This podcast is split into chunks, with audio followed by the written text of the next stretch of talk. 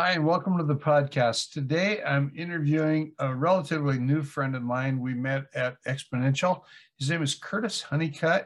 He has done everything you can imagine. He has sold insurance, he's run multiple businesses. He's the leadership development pastor at New Life Live, a church in Maryland with all kind of different campuses and church plants. They actually have multiple churches in one campus. Exciting things are going on. Uh, this is one of the most intriguing individuals that I've ever talked to. And I'm so thankful that he could be with us today. Hey, Curtis, welcome to the podcast. Thank you so much. So, just uh, kind of, I'd like to hear your spiritual journey. You know, first, how you kind of came to yeah. Christ, how you ended up uh, doing what you're doing in ministry, and and then we'll get into the nuts and bolts of things. Yeah, that sounds good. Uh, I didn't, I didn't grow up in the church um, necessarily. I went like my grandma would take me to Greek Orthodox Church in DC.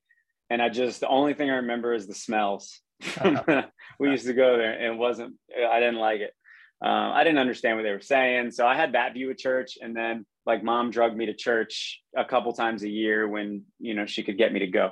Um, and then it got to the point where when I was 19 years old, I, I wanted to get rich. My mom was government employee. My dad's a small business owner.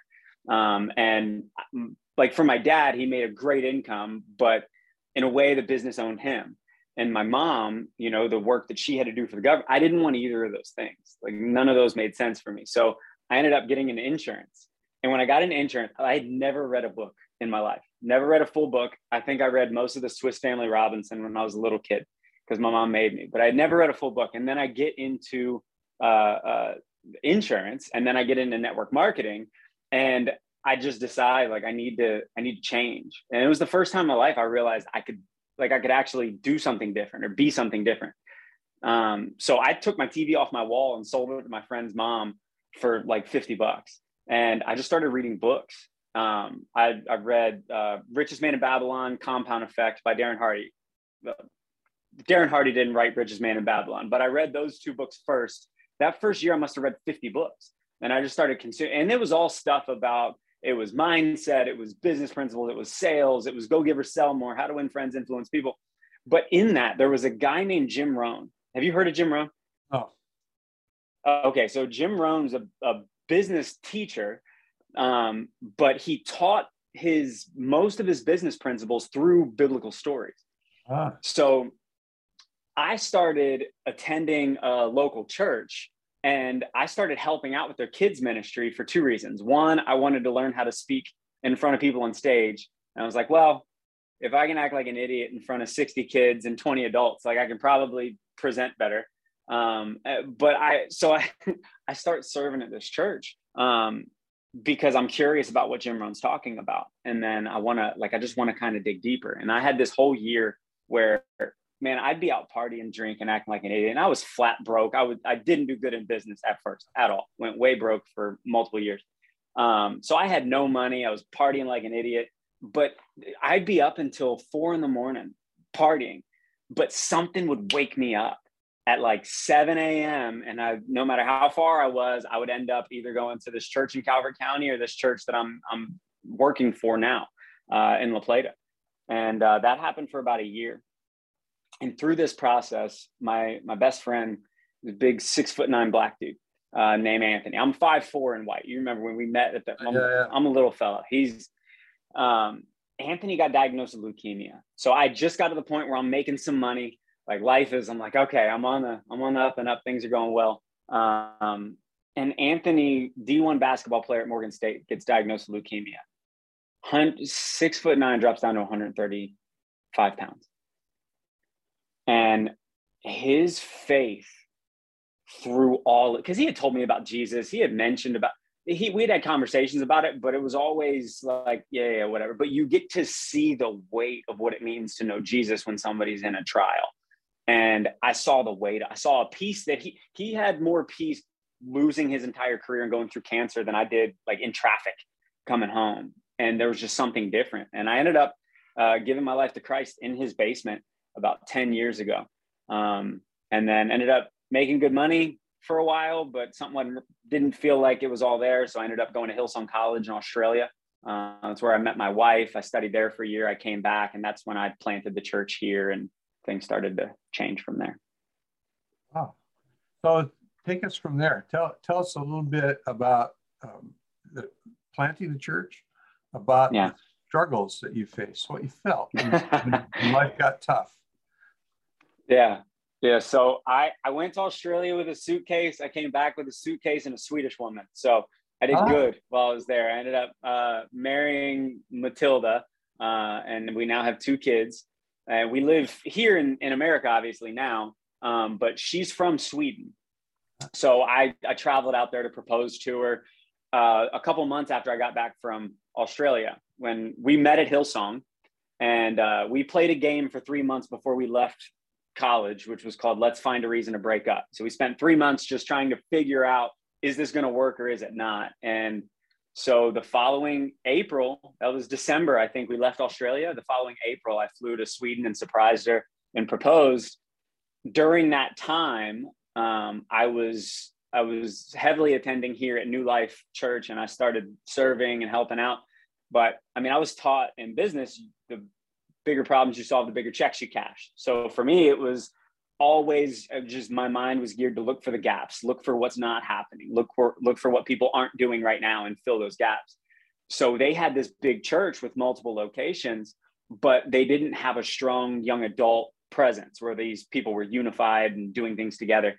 Um, so I started that and we named it Impact and we launched it and things were going well. And then um, they, I had this moment where I was wrestling with God and it was, I'd always seen I have to either do business or I have to do ministry.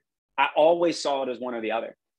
So I started building this young adult group, but at the same time, I was wrestling with this entire idea of but but I feel like I'm called to do something in the business world. I have I have influence here that I shouldn't have. People come to me and ask me questions when they're I'm not making a whole bunch of money. I'm not prominent in this these industries that I was in, but these people would come to me for spiritual guidance or for advice. So I'm like, I want to be here, but I feel like I'm supposed to be here. So there was this constant wrestling match.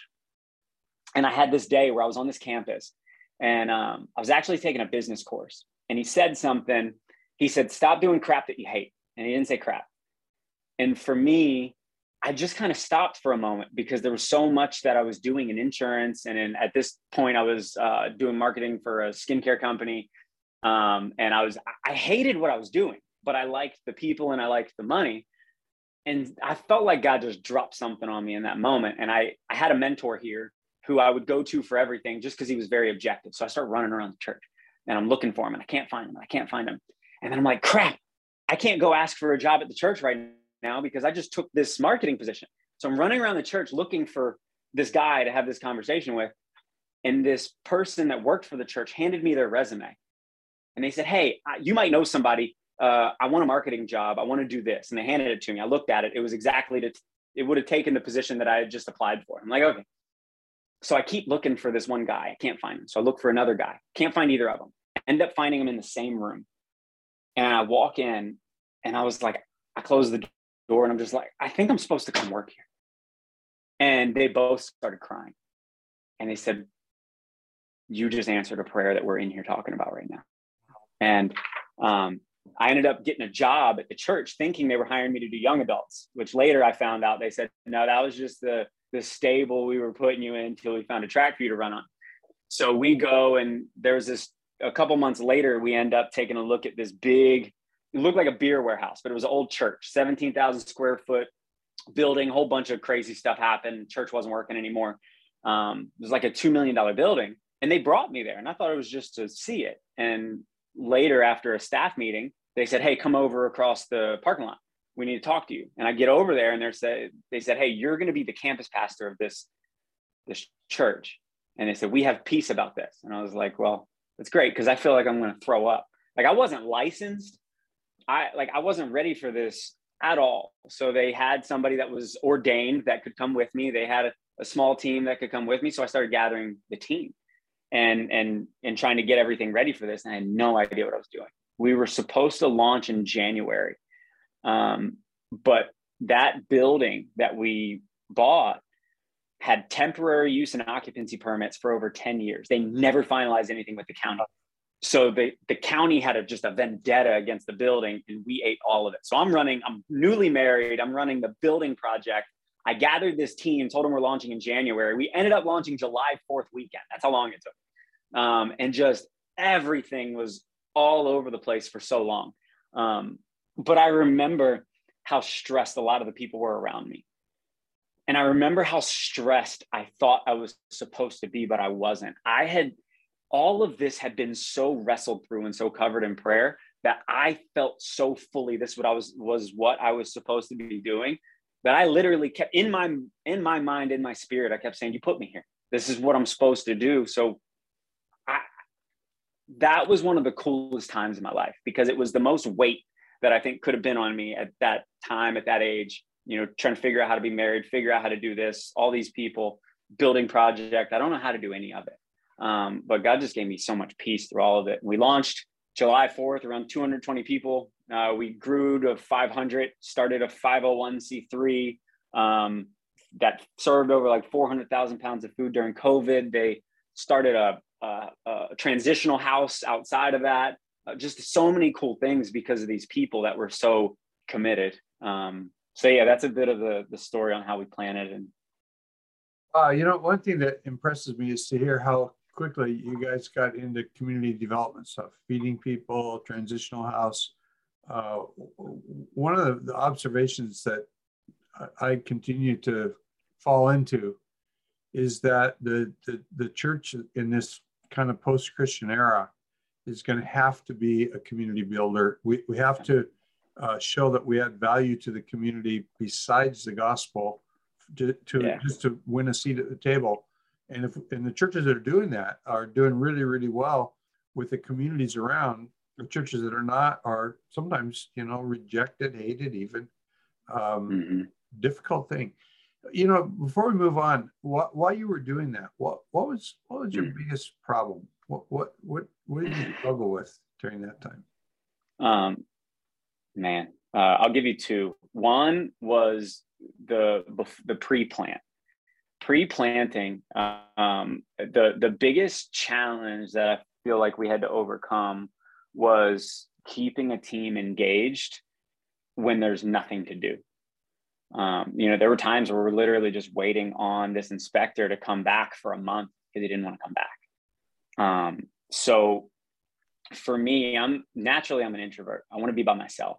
So the biggest challenge for me was really digging into these people's lives during that time and starting to starting to understand and identify the different qualities that these people had because in my mind and on paper I'm building the structure for once we actually do this where are people going to go because here's the honest truth is I had a a 4 year game plan. I think it was three at the time. It quickly changed to four or five, but to not be the pastor there anymore. I wanted to plant, build the systems, put the people in place, and leave. So for me, I think one of the biggest challenges initially was really getting out of my own skin and just digging into people's lives because it's what we need to do. It's who uh, my introversion isn't an excuse for neglecting the call that's been put on my life. Um, but it was such an amazing experience because by the time we did launch, we had this this bond and this community that was just established where like, we felt like we were unstoppable because we all were so secure in what God was doing in that place because of what he had done in us through that process. So that was a big challenge. The other with actually starting, getting some of these things started in the community, um, it was this, it goes back to the same thing. It goes back to relationships. I had to pre church, pre launch, I had to, I lived 40 minutes away. I started working out at a gym in the county. I started going to Bible studies in the county. I started going to different uh, state or county wide events in the county. I just started meeting everybody I could because going going back to the gap filling thing, that was the whole purpose. And uh, what we said over and over and over again is we were a plant from a campus in La Plata. And I kept saying, we're not New Life La Plata in Calvert County. We are what Calvert County needs right now. We're not going to just take what La Plata is and go there and do it. We are going to find what they need and we're going to do that. So I had to really dig and get into the leaders' lives in the county to understand where the gaps really were and where the frustrations in the community were. And that takes a lot of effort and it takes a lot of time and it takes a lot of conversations and it takes a lot of caring. And those things, a lot of them don't come naturally to me. So for me, those were some of the biggest challenges. Um, but man, once you get the right people in the right seats on the bus, stuff seems to just move. And once I like the 501c3 that we started, I barely had a hand in that. These people were so passionate about. It. The hardest part about that was kicking them out of the Sunday morning experience so that they could actually go do that because they like they were mad at me. When I asked them to leave and not help, they were running the Sunday morning experience, but they were serving all these homeless people when I asked them to stop serving, they were they wouldn't talk to me. Like these were close friends that we and they were so frustrated with me because they felt kicked out. But once they realized what happened and what they were empowered to do, it wasn't me starting a ministry and starting a 501c3. That was their heart. All I did was give structure and leadership and guidance throughout. So I think those relationships really were the biggest challenge. That's. That is really, really interesting. You know, I I find uh, a lot of guys that are we have this calling that that that asks us to function as extroverts. You know, you stand up hmm. in front of a crowd of people and you, are an entertainer in some ways. I mean, even teaching yeah. the Bible and and and being very spirit driven, you're still you're entertaining a lot of people, and uh, you yeah. got to learn how to be funny and you know watch late night TV to to figure out how to how to throw a joke. i I, am old, so um, I, I, remember one of my mentors telling me, uh, "You you just got to stay up and watch Johnny Carson's monologue every night." And so about three nights a week, I would do that. I got I got an album, the Fat Albert album by Bill Cosby, and I about wore that sucker out. I I would just you know I had to learn how to communicate and yet I'm a, I'm a natural introvert. And as you're describing yeah. what you went through successfully, I'm four years into having moved from Honolulu, where I did those things quite well in the in the hmm. beginning mm. because I was a missionary to you know from California. This Hawaii is almost like another country, but now mm. I move here as a retired person, and I know about five people, including my daughter and son-in-law in in this county. Um, other than doctors and you know UPS where I get my mail, all that. I, I and I I, I feel guilty listening to you. Um, uh, it's like, oh my gosh, you know, there, there, there's the Iraqis next door, and then the other side of my hmm. house, mm. there's the Vietnamese people who I am friendly with, mm. but not enough.